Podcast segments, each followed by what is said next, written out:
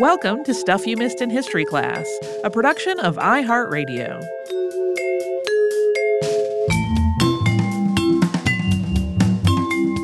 Happy Friday, everybody. I'm Holly Fry. And I'm Tracy B. Wilson. Uh, we hope you're having a wonderful week. Uh, this week, we talked about Lydia Maria Child. We did. Uh, who was fascinating. I mean, I I feel like I always say that word, but we probably wouldn't be picking any of the things we pick if we didn't find them fascinating.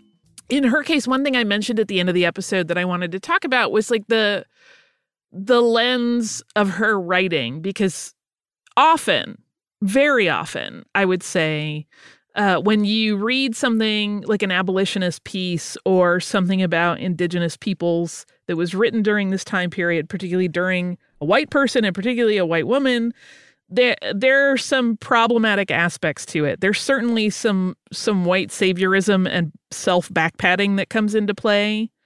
Um, I'm not going to say her work was void of that entirely, but it is it, to my read, and I wouldn't say I have like an encyclopedic knowledge of all her work, but based on the things I read, a much lower level than other writers at the time. Mm-hmm. There's also an interesting thing about her that came up, and I couldn't quite figure out how to pop it into the episode without making a weird, clunky side road. Uh, which is that we have talked about before a lot of the the suffragists and suffragettes of the time period in those early phases.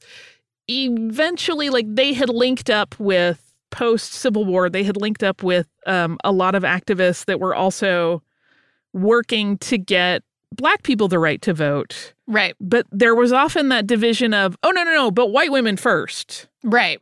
She is the rare exception that was like, ladies, we can wait a minute.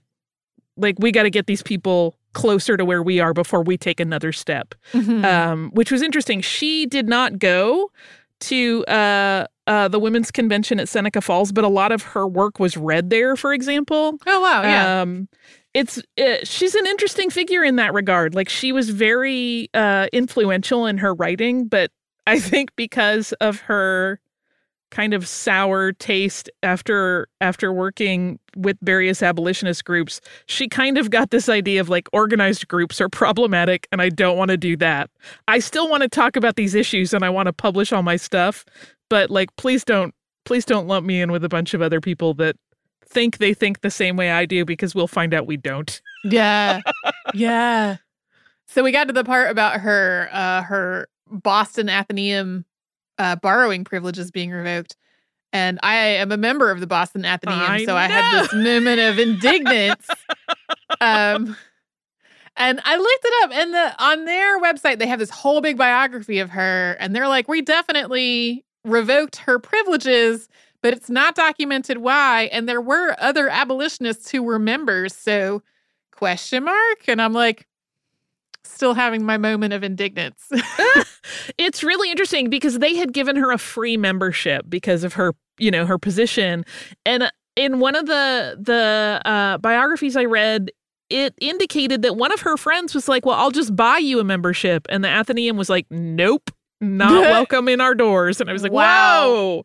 Um, wow. I mean, if I had to guess, it's really because she talked so openly about interracial marriage and women's sexuality and things that, even for abolitionists, were a little too far uh, at the time. I mean, like when you think about someone, we did our episode on Loving versus Virginia, which to me is very recent history. Mhm. Mhm. And when you think about that and then think about someone in the 1830s writing about, like, no, interracial marriage should be a thing, you guys. This is actually going to help society in the long run. That's a little bit eye opening in terms of of how sort of brazen she was with some of her writing. Yeah. Yeah. We've talked in other episodes about uh, marriages, specifically in Massachusetts and other parts of New England between um, white and indigenous people.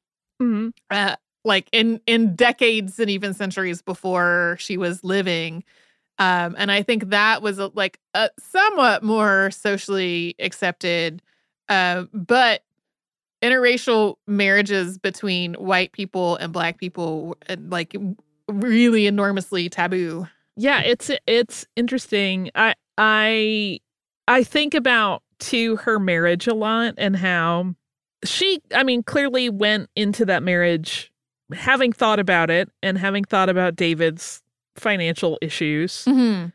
but I also wonder because she doesn't, there's not really any record. She's not someone who ever secretly wrote about, I'm so mad at him, blah, blah, blah. Right. Uh, so I wonder how she felt, especially because she was so opposite of him in the way she handled money. Um, and knowing that she probably could have been an extraordinarily wealthy woman based on the popularity of some of her work, had it not been for the fact that the money was flowing right back out the door. hmm I can't help but wonder, you know, about the alternate timeline where she, Yeah. she just makes her own money and isn't isn't connected to anyone else that that creates a um a spending spree element to that whole income. Yeah, I um I also had just various mental questions about his whole libel conviction and what led to that.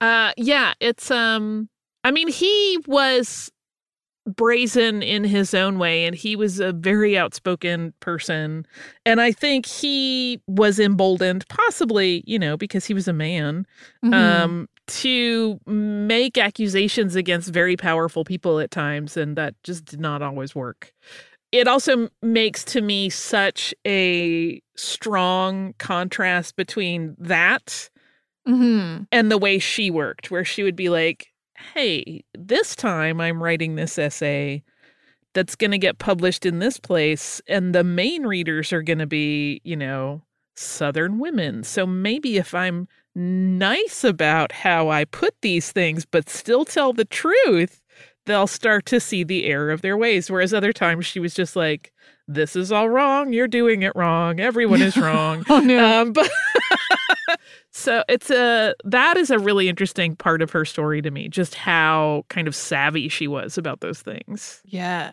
Yeah, I really, really do enjoy the frugal housewife. It kind of cracks me up. I would be her worst nightmare because I am not a frugal housewife. I'm like, yeah, I want that toy. I'm gonna buy it. Whereas she'd be like, what?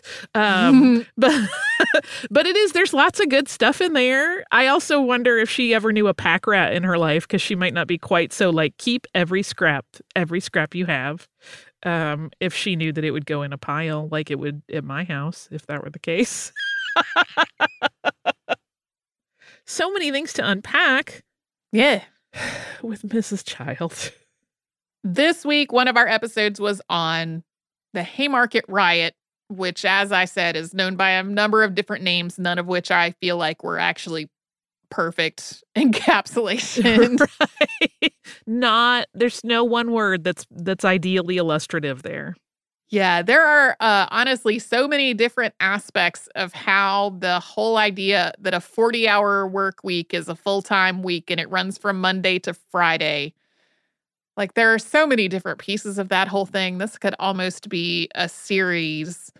Um, and in terms of like the progression of that, uh, I don't know that the, the Haymarket incident is necessarily the most necessarily the most illustrative one, but it's also the one that just comes up over and over and over again in terms of uh, its connection to the eight hour workday.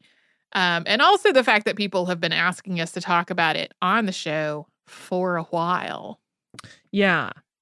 I mean, I, I, um, in the way that precocious children who think they're very bright and insightful often do, I remember asking my parents a cajillion questions about how the work week came to be a thing. And I'm like, uh, you know, why is, uh, as I've gotten older, I'm like, why is it not nine to five anymore, but nine to six? and the lunch got got taken out of the day. Um, but like I remember my parents being like, I don't know, it's always been that way. yeah. um, even though in their lifetimes it I mean, it still is not legally like that for everyone. And certainly in their lifetimes there was still there were still things happening that that impacted it, but they just didn't they probably were tired of me asking a million questions. And they were like, I don't know, I don't know, I don't know anymore. Please go away.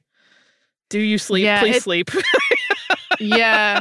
It is one of those things that just sort of feels like in a lot of ways that that's how it's always been and it uh it's definitely not how it's always been. Like when I was reading about the progression of like that May 1st uh national strike and then the May 3rd uh, incident where where police killed some of at least one of the demonstrators, possibly more.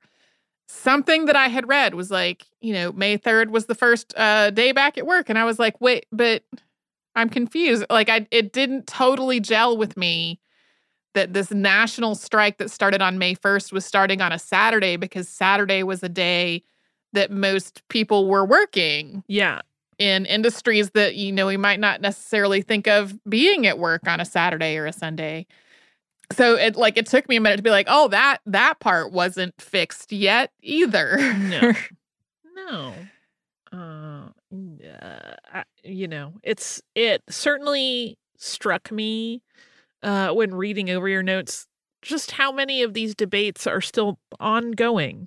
We are For still sure. having the same arguments about capitalism and what it means to the the working class and and whatnot. Um, it's weird to think about.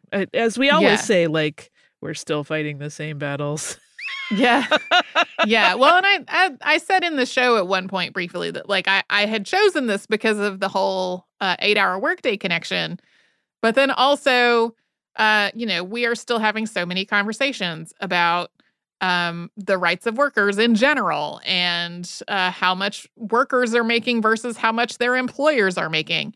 Um and then how law enforcement responds to protests. That obviously has been a huge, huge, huge issue um, for ages, but especially over the last approximately year. Um, like there are just so many pieces of it that I felt like this is almost a replay of something that could be happening uh, right now. yeah, for sure.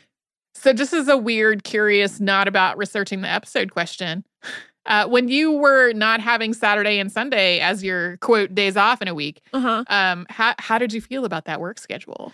Um, in some ways, I loved it because it meant that on uh, I had days off where things like doctors' offices and government offices and stuff were open. So if I had business like that to take care of, it was way easier to schedule. To be like, oh, really? Well, I'm off on Monday, um, and could could run and do those things. It was also, you know, a time in my life when I was younger, so I would just uh keep crazy hours anyway even crazier than i do Mhm. now so i think i was more resilient to like oh but my friends all want to go out to eat and i will make that happen even though i have to work tomorrow and they don't Right. um stuff like that i would just be like that's fine that's fine i just won't sleep i'll go out and you know get get dinner and drinks and get into all kinds of shenanigans and just, i could be up at nine that's not a problem i can be, be at my desk ready to go which is i look back on it now and i'm like i would not survive a single week of that but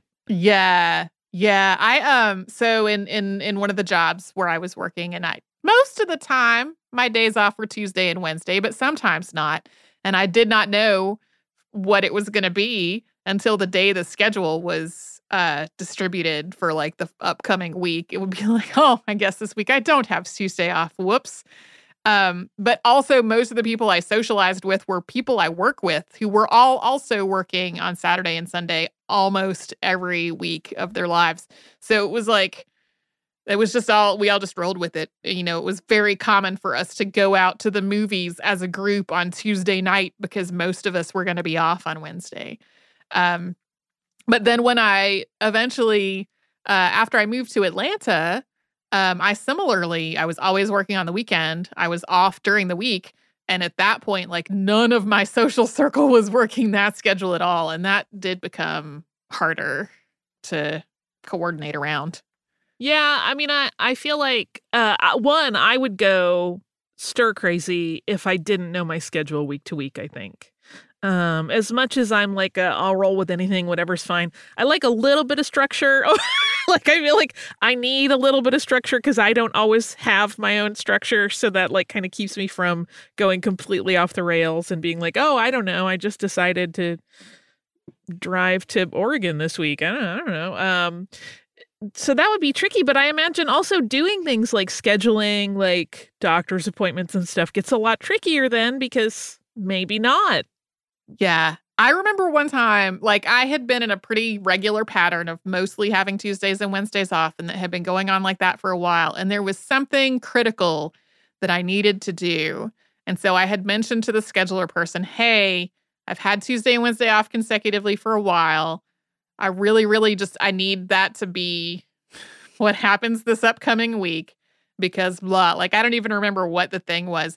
I just remember the schedule came out and I was not off on Tuesday and like just crying in Yeah. in the administrative office because it like it was it, it wore on you after a while um to be like even my one thing is not necessarily happening on that day Yeah, that would be tricky. I I do feel very spoiled in that for a long time now, I have had jobs where I have the flexibility to be like, by the way, I'm going to leave for X amount of time on whatever day yeah because I have a thing I got to do, you know, for whatever. Re- I mean, anything from a doctor's appointment to a vet visit to sometimes a haircut to, um, uh, it's it's something I do not take for granted because I know how many people do not have that level of flexibility. I mean, I remember Mhm. uh, my mother in law is a career educator, and I remember talking to her about it and just like, no, it's not like I can leave students in the middle of the day and go right to a right. doctor's appointment. Um, so uh, you know, really thinking about things in those terms of people that that are very beholden to, you know, their their whether they're clocked in or not, they're clocked in hours um, in a way that doesn't afford flexibility is, I think, one of the biggest problems we kind of face as a global society. right uh, right The U.S. particularly bad about it, I think, based on discussions I've had with people who live abroad. But I'm sure everywhere has its its quandary areas. yeah for sure Yeah. anyway If we could all live lives of leisure, that would be great. That'd be ideal. So anyway that's uh how the many things that were not why i chose this episode continue to resonate with me about it. Uh, so thanks for joining us for this casual behind the scenes on friday. We'll be back tomorrow with a classic and then monday with a brand new episode. And you can you know subscribe to the show if you haven't already on the iheartradio app and apple podcasts basically anywhere you get your podcasts